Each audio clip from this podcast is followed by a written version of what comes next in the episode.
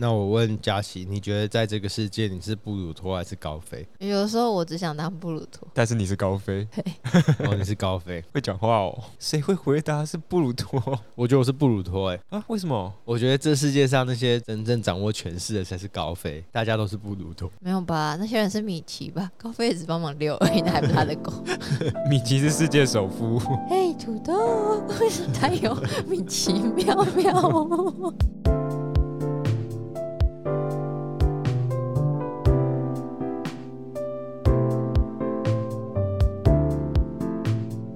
这 是怎么开头？到底要怎么剪？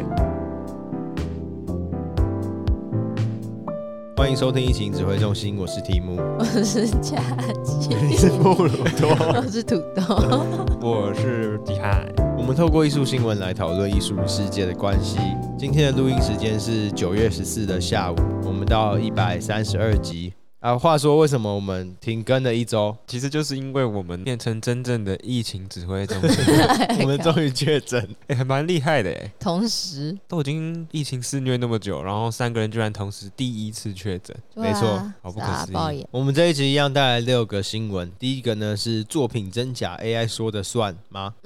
再来是 Unity 新增机制大延上，再来是毕卡索的作品封印解除，接着是普丁的把柄好像又多了一个。然后再来是最近媒体传很凶的 Lisa 要上疯马秀演出，最后是摩洛哥在地震后需要尽快的修复。第一篇新闻跟 AI 有关，我觉得算是一个蛮酷的讨论。最近有两所英国的大学，他们共组了一个 AI 研究团队，他们创造了一个新的人工智慧的城市，就是用来判断不同的名画是谁画的。后来他们就发现有一幅画跟拉斐尔其中一幅画的脸长一模一样，所以这幅画应该也是拉斐尔画的。可能大家不知道，过去在文艺复兴或者是更之前，他们一幅画要画很多次，然后就可能会有 A 版本、B 版本、C 版本。可是有些人也会觉得说那是别人临摹的，就不一定是艺术大师画的。对啊，对。但是这个 AI 他们就判断说，哎，这个跟他长的脸一模一样，画的方法也都一模一样，这个也是拉斐尔的作品。只是这样，真的如果有个现代画仿画的人，那他不就也会被认定？是大师级的绘画吗？对啊，你说他其实是二零二三年完成的，然后 AI 就说这拉斐尔画的，因为长一模一样。对，因为他就真的是照着画，然后他就是负责画便宜卖给什么大卖场啊，就让大家家里可以挂的那种，当然是一模一样。对，所以这个发现就引起了艺术史学家的强烈反对，就像你们刚刚提出的一些质疑。而且这个研究员呢，他就跳出来说，我是觉得蛮高傲的啦。他说，受过训练的专家，他们的眼睛才有真正的鉴赏力，不能。只是机械地匹配笔触和图像，我以为那个都还要参考什么他用的颜料成分之类的，原来也是用眼睛看吗？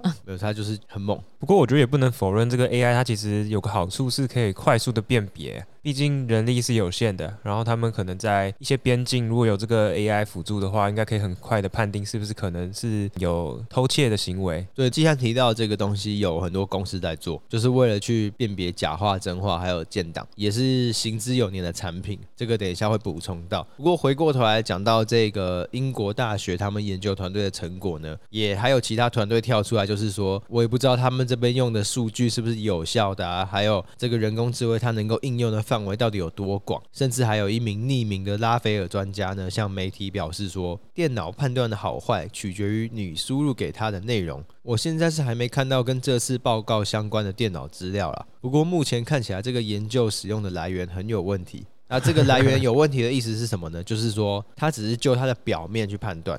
可是我们都知道画作呢，尤其是油画，它有很多层，可能还有人修修改改等等修复啊什么的，就已经不是表面看到的那样。对啊，我记得他们都要用仪器看下面的层长怎样，然后会不会发现隐藏签名之类的。对，那这个时候呢，总不能只有对面的人说话嘛。对啊。所以这个英国研究中心的主任呢，就跳出来说，必须承认，艺术史学家和学者的专业知识对于理解艺术史仍然非常宝贵。然而呢，将人工智慧纳入流程，可以提供额外的见解和补充。讯息，而且我们这个技术可以提供更高程度的透明度，大家就可以更清晰的得到画作身份验证的方向。哦，他也没有说很死啊，他有点像是 AI 拿来辅助用的感觉。对，但是保守派来说，他们就会觉得你就只是看看表面，觉得很像而已，你没有去分析背后的材料、其他细节。这样就有可能会拿一幅没有被修改过的画和一幅已经经过好几手的画一起比较，就可能会产生错误的判断。哦，又或者是今天表面有一些修复的瑕疵。人工智慧它能够看穿这个表面的错误吗？看到背后的画作的价值吗？还是它有错误，然后反而就说这个是假画？对啊，我也在想，要是就是艺术家他这个时期跟上一个时期的有些画法有明显的差异的话，会不会反而被认为不是真迹，就很尴尬了？对，可是我觉得这只是程度问题嘛。就例如说，这个公司或者研究团队，他们这次提出的报告是就表面，我们当然就是依照表面来去做结果判断。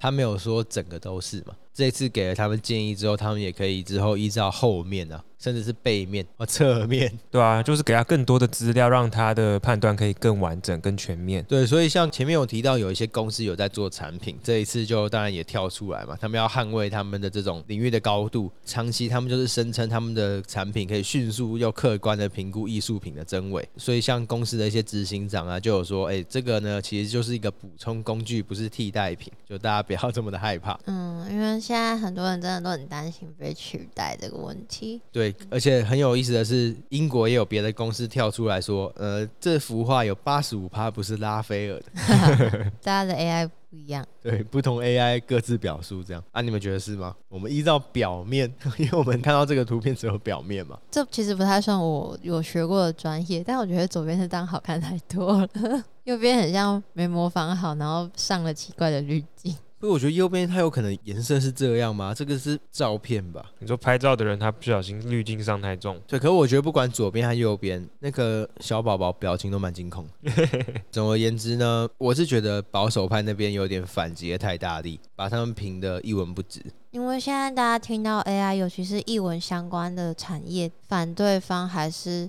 比较多的，因为有太多觉得疑虑以及被剥削的地方，在目前发生的各种情况来看，我觉得他们批评的一个点是蛮中肯的，就是资料来源感觉有些有点问题。这些来源如果有公开的话，相信人类也不会反弹那么大。那刚好下一个也是跟科技比较有关系，有大家熟悉的游戏引擎 Unity 最近公告，它有增加新的收费制度，它将会按照用户的安装量来向开发者收费，不同的付费。级别会有不同的门槛标准。不是大家知道 Unity 是什么吗？就是大家玩的很多手机游戏啊，就是 Unity 这个游戏引擎制作的。那我们会在这个节目里面介绍，当然也是因为它除了做游戏，它也可以做很多跟艺术展演相关的一些创作。像这个题目就非常的熟，嗯，是我长期在使用的工具之一。哦，不过这个不会影响到我，我觉得 它会，它会间 接影响到你。因为虽然我们在做艺术创作不太会需要考量到用户安装下载量的问题，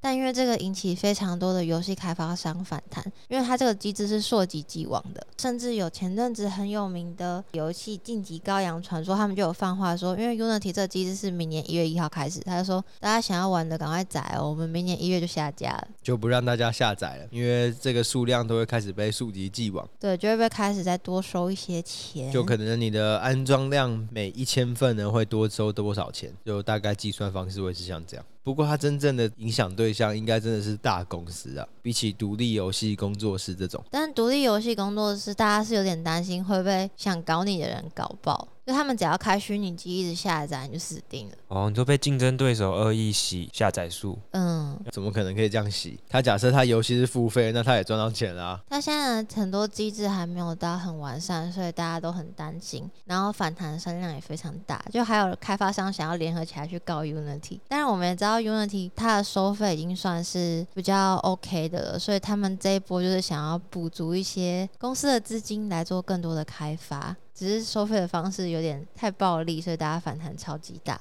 然后题目刚刚说不会影响到你，我觉得它是间接的，因为目前 Unity 的教学跟资源其实是最多的，就在网络上最好找到一些开发的挂件啊什么的，你就可以拿来运用。嗯，因为它的社群比较大。对，可是当他这个机制来赶跑这些创作者的话，那个社群相对就会萎缩，因为很多人就想说，他如果真的要这样做，他就可能会转往大家熟悉的另一个虚幻引擎 Unreal，或是开源的 Godot 去继续制作开发他们的游戏，那整体的社群就会受到影响，奇姆就会间接的受到影响。只是我觉得软体开发他们要收费，应该算蛮正常的吧？只是他现在的标准，如果在定定当中还有可以调的空间的话，应该是可以接受一些社群的意见。那我觉得大家可以换一个方向理解，就是假设 Adobe 今天它计价方式是依照你图片的下载数来算，就应该有点像这种感觉。那创作者就是悲剧了。那大家应该都会换别的软体画图。就可能你 Photoshop 修一张图片在 Facebook 上，然后被大家另存新档的次数，会影响到你下个月 Adobe 的账单，这种感觉。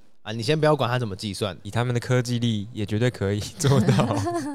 好啦，希望在这一段接下来时间内，他们有机会再做一点点修正吧。刚讲到下载到底要怎么样被发现，呃，接下来这篇新闻是格尔尼卡，他的之前拍照的时候都会被警卫给阻止，那他就是现场看到底谁拿出相机，谁就挨骂，直接发现。没错，没有任何模糊空间。这幅不能拍的画作就是毕卡索的《格尔尼卡》，算是毕卡索非常有名的一件作品，就是超大幅西班牙内战那件作品了。没错，哎、欸，那个真的是大到不行，哎，高度是三点五公尺，宽是七公尺，好大哦。对，而且他那个展间甚至要求说，观众要跟这幅画保持一个安全距离是两公尺，然后现场还会有那种红外线感应器，只要有人超线，警卫就会收到通知，然后叫你请退后，请退后。废话，这种是最顶的。它有被玻璃罩什么保护起来吗？没有，应该没有这么大的玻璃。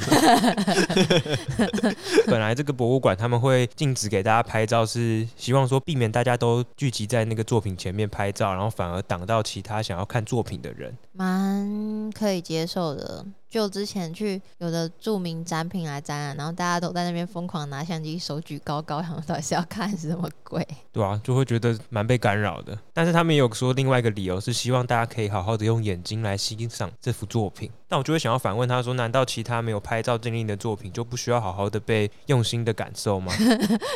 欸、你不要这么钻牛角尖嘛，没有，这是一个好意嘛。只是我觉得有点冲突哎、欸，就是他如果希望大家好好的看的话，表示说可能会花更多的时间在观赏作品上。有些人反而说他只要拍个照，他就可以快快的走掉。所以其实我觉得博物馆当时的立场有点矛盾。那所以不能拍啊，不能拍你才可以好好看呢、啊。哦，只是不能拍的话，大家又会花很多时间在那边看，他会不希望那么多人聚集。好好看啊、但他不希望大家聚集在那里。没有，你拍照的话的聚集跟认真看的聚集不一样啊。你拍照的聚集，它是背对画作的，手还会举高高。一方面也是因为有新的馆长上任，然后他想要试试看不同的政策，然后甚至说有有些人拍照完之后，可能就会想要回家再慢慢细看，就可以让整个观展的流程呢变得更加的流动。不会有人回家细看，我也觉得不会有。会吧？只是你要想、欸，哎，就是那幅画那么大。你手机拍了，你就算回家放到电视上，哦、还是很小，不如看人家的高解析。你在现场没有要细看的人，怎么可能回家会想要在自己手机上细看？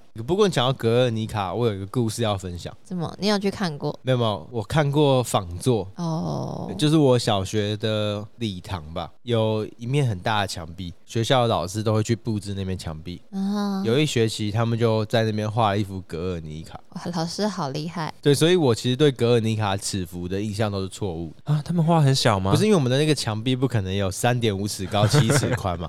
对，我们那个可能是七十五趴大小，或者是五十趴大小。我那也蛮大啦。那你可以加入你的那个身体比例啊。小时候看觉得很大，你长大看就更大。不 要不要那么瞎好吗？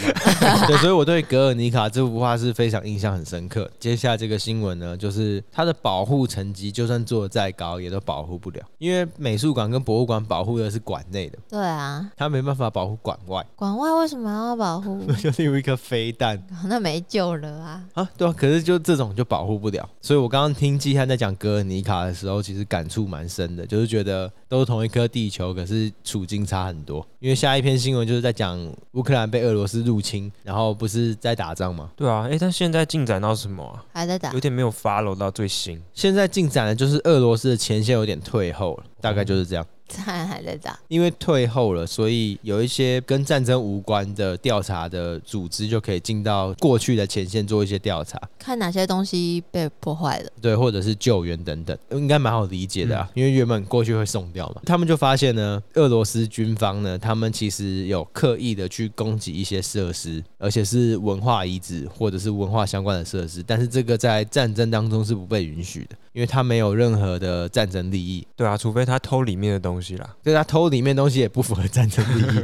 战争的目的是打赢战争，而不是去做这些事情，不是造成破坏。对，因为他要不然就会犯一些国际上的战争罪。这个很难判断，是因为大家很难去分析说，今天例如说一个乌克兰的博物馆，它的屋顶被炸掉是有意的还是不小心的？因为可能周围在打仗，那屋顶被炸掉，俄罗斯就会说刚好而已嘛，就是只是不小心炸掉。可是我不是有意的，你就不能用一些战争罪来定我。但是因为我刚刚讲的俄罗斯的前线有点退后了，所以这时候就有一些 NGO 组织，他们就去做采证，因此就有接下来这个新闻，就是他们发现他们有意攻击文化遗址。他们怎么判断那是有意的？原文也是看了肉肉等，想说这怎么可能可以去判断？后来发现逻辑超清晰的，就是假设今天故宫的屋顶被炸了，可是周围根本没在打仗，那就是有意的嘛，就是瞄的好准，他就是针对他来的。对，那其实就是这样。他们就会去找那些屋顶被炸掉的，或者是整个整栋已经被炸掉的，可是周围根本没有在打仗，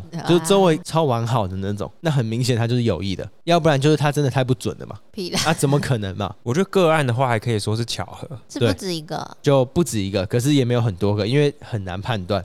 也没那么多个给他炸到现在，没有很难判断，是因为更黑。就他们炸完之后，不知道谁去把那些东西都清干净，所以他们有些已经被炸掉的屋顶，可是看不到弹药，然后也看不到那些弹头的碎片。啊，那不就更故意了吗？那可是你就没办法证明啊。你说它本来就坏掉，你怎么说那是我炸的？你有没有看到碎片？对，如果要这么北烂的话，的确可以到这样，或者是你也没办法去证明说是这一次炸的嘛。至少你证明不了是我炸的，因为你没有捡到我的弹头碎片。对对对，所以就他们在调查的时候，这个我觉得很悬呢。尤其是前线这件事情，对于乌克兰来说是危险的前线，可是对于俄罗斯来说不是啊，那是他们攻击的地方啊，他们不会炸他们自己人啊，所以他们炸完之后去收，其实是相对没风险。哇，心机很重哎，这个证据都被清干净了。这个组织也是蛮酷的，他们叫蓝盾，就是 Blue Shield。他们这些工作人员因为俄罗斯前线的后退，就终于能够亲自去查看原本只能透过卫星或者是社交媒体看到的一些现场状况。也就是说，他们现在是亲眼目睹了，或者是去到当地跟这些目击者去做搜证，要不然原本都只能透过二手资料才有这一次的报告。那这个报告就可以间接和直接的证明说，普丁他们犯了一些战争罪。毕竟还是有没有清干净的部分。他们有很强的逻辑跟调查能力。这个感觉应该是乌克兰政府。因为他们其实是欧洲国家里面的一些 NGO 了，台湾某些 NGO 也可以在各种地方受灾，第一时间内出动超多人跟吃的，也是蛮厉害。哦，我们是很会救人，对他们对于艺术品的拯救是蛮有一套的。里面还有一个目击者就说。哦，我看到那个博物馆就是在二零二二年的二月直接被一个火箭打到。哎，那他就是人证哎，对人证，他们其实还是有好几处是有完整的人证跟物证的。你说物证是指说照片吗？照片啊，还有现场的弹头的碎片，他们没有全部都清干净。对，被清掉之前，甚至是完整的这一个地方发生的战事、战地记者拍的照片，对，等等。哦，我们也可以想象，对方就会觉得你在诬告嘛。对啦，以我们来想象，都会知道这个。战争期间，怎么可能乌克兰也会炸自己的屋顶？没有可能，因为俄罗斯他们就一直说是偶然破坏的，因为你要证明他是故意的，其实有点难，还是蛮难的。对，所以大家也可以去我们的 Instagram 看一照片，这张照片我觉得也是拍的蛮夸张的。这个就是一个教堂的枢纽，那这个教堂的枢纽呢，它就是被飞弹打到，所以就屋顶直接爆掉。哦，后面都是烧毁的痕迹耶。对，后面还在垮，很 夸张，夸张哦。这照片怎么拍的？对啊，那个人怎么感觉安好的在那边走路？你怎么感觉是那个人炸的啊？很像是他那个什么做拆除工程啊。他把那边炸掉，所以大家可以去 Instagram 看一下这个照片。所以这一份报告呢，就是可以作为一个模板。这个模板是什么意思呢？就是除了可以当做我们刚刚讲的起诉的重要证据之外，它也可以当做其他政府或者是其他单位去做搜证的一个教学资料。因为他们里面也有提出很完整的研究方法，怎么做采证，然后跟步骤，还有你应该预备好的资料跟工具有哪些。他们跟全人类是站在同一阵线的，就是要保护这些艺术品。对，因为目前还没有国家政府在做这个调查跟收集。尤其乌克兰也没有这个心力，所以蓝盾这个组织呢，他们就邀请其他团队和国家政府可以做更全面的调查，来确保一些正义可以得到伸张。毕竟他们第一次也是都靠自己摸索过来的，然后并不是所有的团体或是国家都有这样子的资源可以做到这样子的判断。对，前阵子媒体报很凶的韩国女子团体 BLACKPINK Lisa 要跟法国著名的疯马秀合作。那首先我们先查一下什么是疯马秀好了，因为我都跟法国真的超级不熟，我也没听过风马秀。但其实风马秀呢，跟丽都秀和红磨坊被称为法国巴黎三大秀，就是你们听过那种康康舞，大腿踢很高的那个舞，就是从红磨坊那边出来的，反正就是很有名的歌舞表演。那许多去法国的观光客想要体验夜生活，就会去那里看秀。疯马秀创立于一九五一年，算是蛮年轻的。哎、欸，那个红魔方之前好像有看过电影，哎，他们是不是妆都会非常的浓啊？对，他们有点像是，嗯，我们在看电影或者小时候刻板印象那种马戏团的其中一 part。风马秀呢，距今已经有七十多年的历史，它当时是由前卫艺术家巴赫纳迪创办的。那同时，这个巴赫纳迪他也是裸体艺术的创造者。风马秀的特色就是将女性的裸体啊、灯光布景跟歌舞结合，创造出效果十足的表演。他们主打是煽情但不色情这样子。煽情但不色情这句话本身就蛮值得玩味的，所以我觉得很酷。那当时一推出就引爆话题，而且他在的地点非常好，他是在法国的各种设计名牌的隔壁，就是跟他们当邻居，像什么圣罗兰、纪梵希、巴黎世家等，就在他们旁边。巴黎世家的创办人就跟疯马秀合作，就还有帮他设计舞台服装，让他变成一开始就是很入流的文化活动，而且他。像他一开始就是艺术家所创办的，因为他觉得这是一种艺术的表现形式之一。我有查一些就是大家去看的评论，当然有少数是不喜欢的人没有错，但大部分人都是折服于他的整个舞台效果，他的声光整个结合起来。我对于红魔方的印象只有那个伍迪·艾伦的电影《午夜巴黎》，它里面就有一段呢、红魔方就是黄金年代那时候的东西嘛，嗯，他们就有去到那个场所看康康舞，我的印象只有这个。对，那就是类似这种，但疯马秀在这三大秀场里面就是特别主打是裸体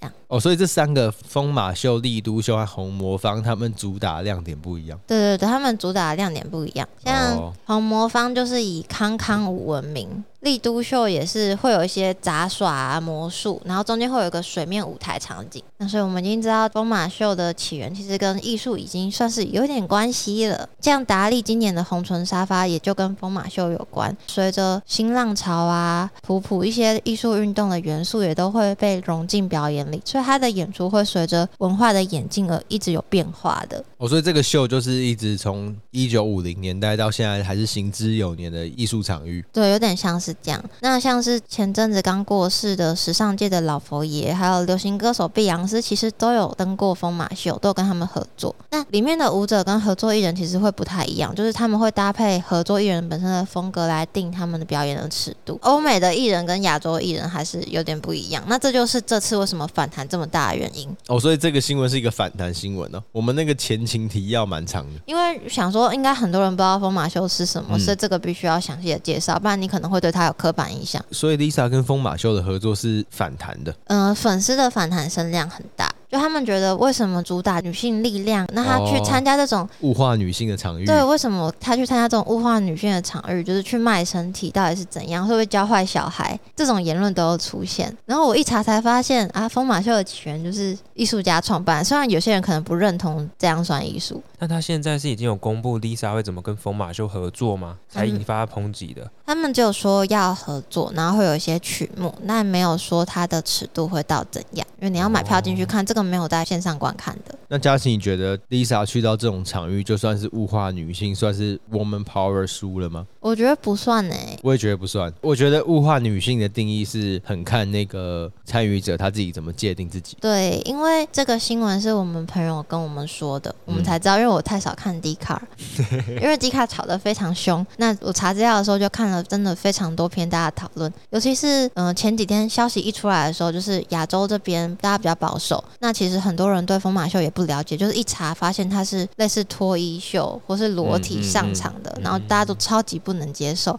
然后说什么没想到就是身为偶像还去做这种事情，各种就是说要退粉的言论都出来了。对，但是听完之后就知道风马秀他的光谱很广了，而且其实我退一万步讲好了。就假设他本人真的要脱的话，你也不能说什么。就假设他本人想要，然后他也对这个文化有兴趣，我不指责任何人，就是你其实也没什么好轮到你说的。嗯，但有些人什么他是会被逼，或是他这次去参加这个，会不会让其他韩国咖位没这么大的女性艺人说，人家都去参加，你为什么不能脱之类的？只是粉丝会觉得自己被背叛吗？有些人会吧，就像日本偶像如果被发现跟人家交往什么的，就有粉丝真的会觉得被背叛。那如果他的女性主义是比较保守类型的，我觉得她的被背叛比较像是自我价值体系的被背叛。对对对对对，对对对，这个我可以理解啊。他们会觉得被背叛。对，然后我就有看到一篇，就是迪卡讲的非常好，所以我决定要用引用的方式，不要说变成是我讲的，就大家可以去找，就是标题叫做“闲聊 Lisa 风马秀是不是对女性的背叛以及其他想法”，就还有举例说艺术跟色情。然后再来是第二波女性主义跟第三波女性主义，然后还有艺术家跟偶像的差异。因为首先艺术跟色情，我们之前好像有介绍过类似的。那时候应该是讲到暴力跟艺术吗？有一次应该是讲到他们把作品放到 Pornhub 上面，那次应该有聊到色情跟艺术。我觉得艺术跟色情根本没差。对，对我来说，我觉得没有分，没有差。我觉得所有东西都超色情的。只是有些作品你真的看了不会有任何性欲啊，那可是有些人会有啊。嗯，哦、就是你没有办法克制每个人的观点。有一度变得很保守，是因为当时刚新兴的资产阶级想要反对贵族，所以他们会觉得这些行为是不好的。但又再进一步进到了现代后现代，大家就觉得色情跟艺术根本就不用分那么开，就像题目刚才讲的，嗯，后现代就是对什么都可以，什么都不行。对，就是 都是个人就是认定的问题。当然，第一题色情跟艺术，就光这题你就可以界定说，你到底觉得这个风马秀 O 不 OK？就每个人看法就差很多了。因为有人就可能比较保守，就觉得就是只是单纯满足色欲什么之类，那他可能就真的不觉得这是艺术。嗯，有些人就觉得他就是牛肉场。对，但我觉得牛肉场跟那个差很多的地方是，就除了脱衣展现性欲跟女性的肉体外，他没有想要表达其他东西，那就是最大的差别。对，那再来第二波女性主义就是反对一切色情产业那种，女性不能出来卖，就要保护好自己的身体，觉得我们是很珍贵，男性凝视都不好。对。但第三波就是我们女性有自己的自主权，就是女性重新拿回自由意志的。对，所以我想要露，或是我想要干嘛，只要是我自己决定的，不是被逼的，那就是可以。我可以很开放的去展现这些东西。如果是支持疯马秀，其实就是你是站在第三波这边，比较开放的。他们都是选择的啦。然后再来就是艺人跟偶像，或是艺术家跟偶像。像刚刚我提到碧昂斯，因为国外对艺术家的定义就是你要突破、要创新，所以艺人做这些行为，大家可能反弹没这么大。像 Lady Gaga 也有很多火箭胸罩，对对，就是各种比较夸张、突破、创新。可是大家对偶像这个词就有一定的想象跟幻想，跟加注在他身上必须要做到的事情，就是大家都觉得偶像是剩女，所以大家一开始是认定 BLACKPINK 是韩国偶像女子团体，所以有些事情就不能做。他们对他们是不是艺术家、表演者、艺人这件事没有到这么的开放，都会导致这整个新闻有很两极的看法。你自己觉得嘞？我自己当然觉得没差，而且我看了有人分享，就是法国当地人对这个秀的看法，其实很多都是他们就觉得这是艺术表演之一，就是可能国外朋友来，你可能是会带他去看的那种，因为这是他们法国特色的某一种表演艺术的形式。因为我觉得这样还不确定你的价值体系是什么。我再问更进一步，假设他真的就是去一些大众认定你自己也认定的色情场所，你会觉得有差吗？我觉得看他的想法，就因为如果他是想要借由这个行行为或是这个参与去突破他的某种极限，或者他想要创新的一些艺术创作的话，我完全是觉得 OK 的。哦，可是你也不是他们的粉丝，所以我觉得情感对，就可能我不是很准，因为我真的不是他的死忠粉丝。但是站在嗯艺术的角度，我是完全觉得 OK 的。我觉得听下来就是刻板印象很重了，所以对他们有一些误解。九月八号的时候，摩洛哥那边发生瑞士规模六点八的强震。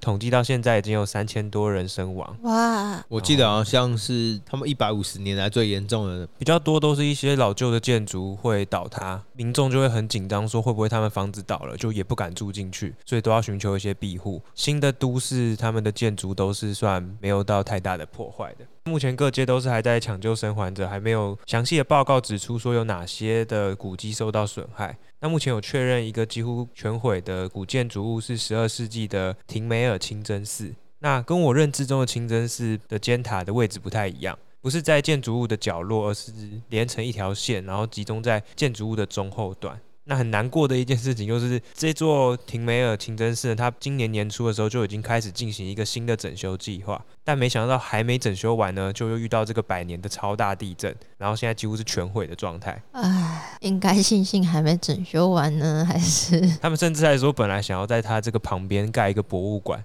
就是把这个清真寺的一些历史设计的一些缘由都展现清楚，就没想到就遇到这个强震。那大家其实对于摩洛哥的这个文物文化遗产受到损害，除了建筑之外，还有传统技艺的师傅，是因为师傅都身亡了吗？对，有些是因为身亡，有一些师傅他因为可能无家可归，或是他们本来的那个观光区呢就会受到影响，就变成说他们传统的手工艺。地毯啊、服饰、皮革、珠宝或是陶器，他就没办法卖给观光客，那就变成说他们可能要去做别的工作，才能够维持他们的生计，哦、就是会失传了。对，我觉得人传人的这种技艺传承，真的比建筑还要难保存好多好多，断掉就真的没救了。对，而且摩洛哥他们的手工艺有特色，是因为摩洛哥曾经被法国、西班牙、葡萄牙这些地方殖民过，所以就比较难在其他地方都看到一模一样的这些文化特色。哦，对啊，我。我看这则新闻，去看一下世界地图，他们跟西班牙真的超近，几乎就是感觉可以游过去，连着的，就蛮容易被攻破的。